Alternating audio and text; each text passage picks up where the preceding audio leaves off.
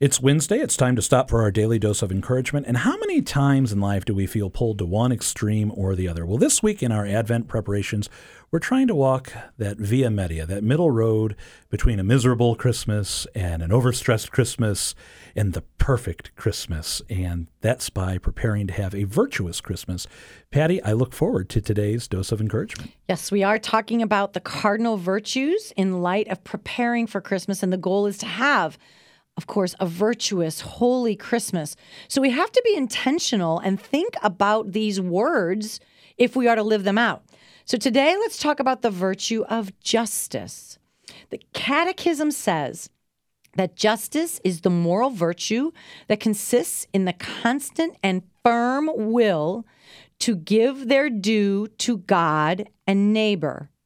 Notice what comes first give God his due.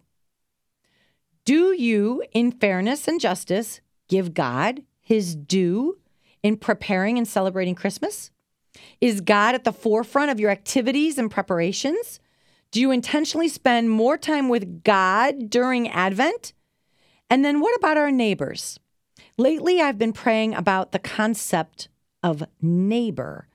Sometimes it's easier to give to neighbors that are strangers living in some other part of town, anonymous people who need our help, or maybe those in far off countries.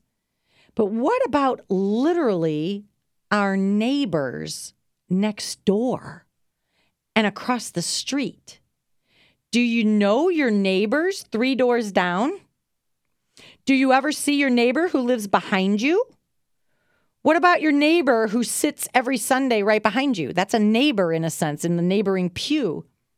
Maybe this Christmas we can all do something for our neighbor, acknowledge our neighbors, maybe bake some cookies and do a little something more neighborly, an act of kindness and justice, and experience growth in this virtue this Advent and Christmas, giving God his due and then our neighbor. And believe me, you don't have to go very far to find a neighbor that you can bless.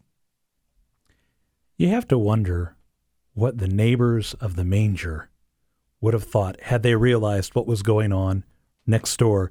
And Patty, so often we forget about our literal next door neighbors. Thank you for challenging us to have this intention today on the Daily Dose of Encouragement.